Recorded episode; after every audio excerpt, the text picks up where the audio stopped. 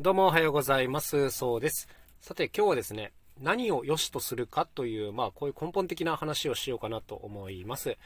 最近ですね、あの、久しぶりにドラム熱が結構入ってまして、えードラムのレコーディングのためにいろいろ研究実験してたのが、まあレコーディングはもう終わったんですけども、なんか引き続きこうドラムのことが楽しくなっちゃっていろいろ動画見たりとかしてるんですけども、まあ、そんな中ね、ちょっとあの興味深い動画を一つ見たんですね。えー現代の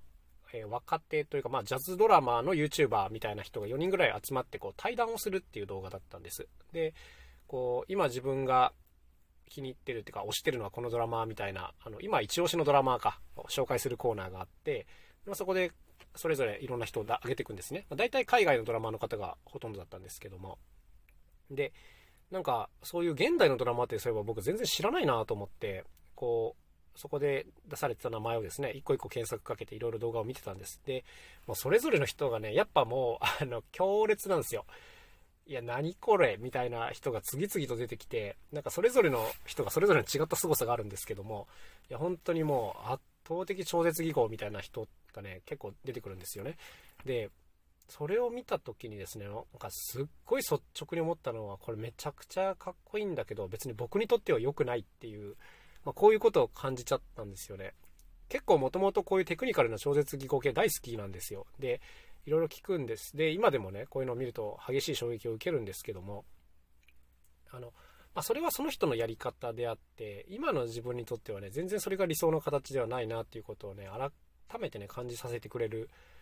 まあ、そんな出来事でしたね。じゃあ、あの、今の自分にとって何が一番大事なのかっていうと、なんかもはやドラムのテクニックとかではなくですね、いい歌に関わってるかどうかっていうところなんですね。うん、だから例えばその人の名前で検索して動画が出てくるとするじゃないですか。で、それを見て、あのドラムすごいなーじゃなくて、なんかこう、あ、めっちゃいい歌やってるなとかね、そう感じさせられたら負けなんですよ。あの、何が負けなのかちょっとよくわかりませんけども、いや、参ったっていう感じになっちゃうんですよね。結局その、音楽のことがあんまり頭に残らないと、なん、もういいやってなっちゃうんですよね。なんか超絶技巧系、あの、音数多い系の演奏っていうのは結構僕1分ぐらいでお腹いっぱいになっちゃうので、あの、それ以上もういいかなっていう風になっちゃうんですよね。なんか、ここのラインっていうのが自分でも驚くほどはっきりしてきていて、だからもちろんね、理想はね、すっごいいい音楽やってて、まあその上で超絶技超絶技巧が来たら、あの、それは楽しいなっていうかエンタメだなという風に思うんですけども、まあ、さほど技巧はもう自分にとってはもはや必要じゃないというかね、うん、それよりやっぱいい曲に関わってるかどうか、ここが超重要ですね。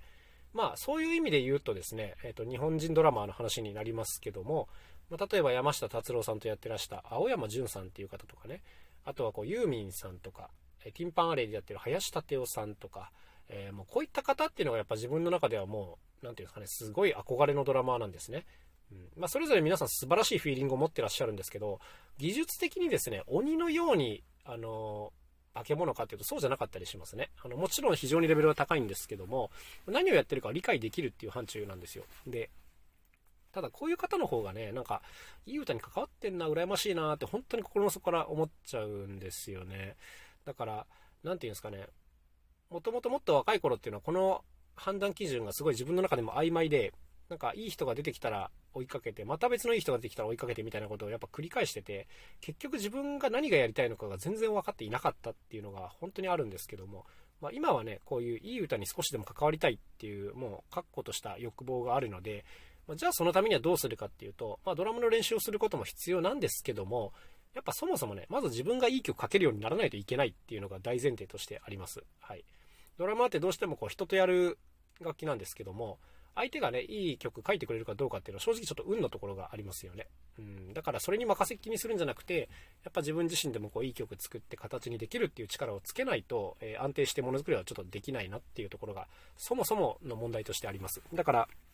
テクニックじゃなくてライティング能力がいるという話になってきますよね。はい。あとはその、自分自身がライティングをすると、あの、どういうドラムがいいなとかそういうのも、なんていうんですかね、発注者側の目線から見ることができるんで、あの、それに沿ってドラムが構築していけるというか、そんな感じなんですよ。だから、昔はですね、超シンプルなバッキング演奏っていうのにちょっと怖さがあったんですね。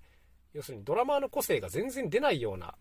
バッキングっていうのが、まああるんですけども、そういうのをやるときに、あの、そんなのやばっかりやってたら、あのドラマーとして終わりだみたいな風に思ってる自分がどこかいたんですけども、もう今はそういうの全く怖くないですね。なんかすっごいシンプルな音でシンプルなリズムで一曲やり通すみたいなことが、全然あの、ありだなっていうか、むしろそっちの方がいいなっていうふうに思える自分がいるので、なんか、性格変わったなっていう感じなんですけども、まあ、やっぱりね、いい音楽やりたいっていう、そこに尽きるんですよね。うん、なんか、テクニック出してって言われたら出さなきゃいけないんですけども、ほとんどの場合そうじゃないんですよね。うん、で、そういうのが、なんか、自分でもちゃんとこう明確にこっちの方がいいとか、これは好きじゃないとかっていうのがね、あの昔よりもなんかよりはっきりしたなっていうところで、なんか、こう、すごいドラマーたちを見てて改めて気づかされたっていう、まあそんな感じですね。はい。まあ本当いい曲やりたいなと心の底から思っています。だから僕は逆にあの、逆にというか、あの、いい曲やれなくなったら終わりだなというふうに思っております。まあそんな感じで今日も頑張っていきたいと思います。それではまた明日お会いしましょう。さようなら。そうでした。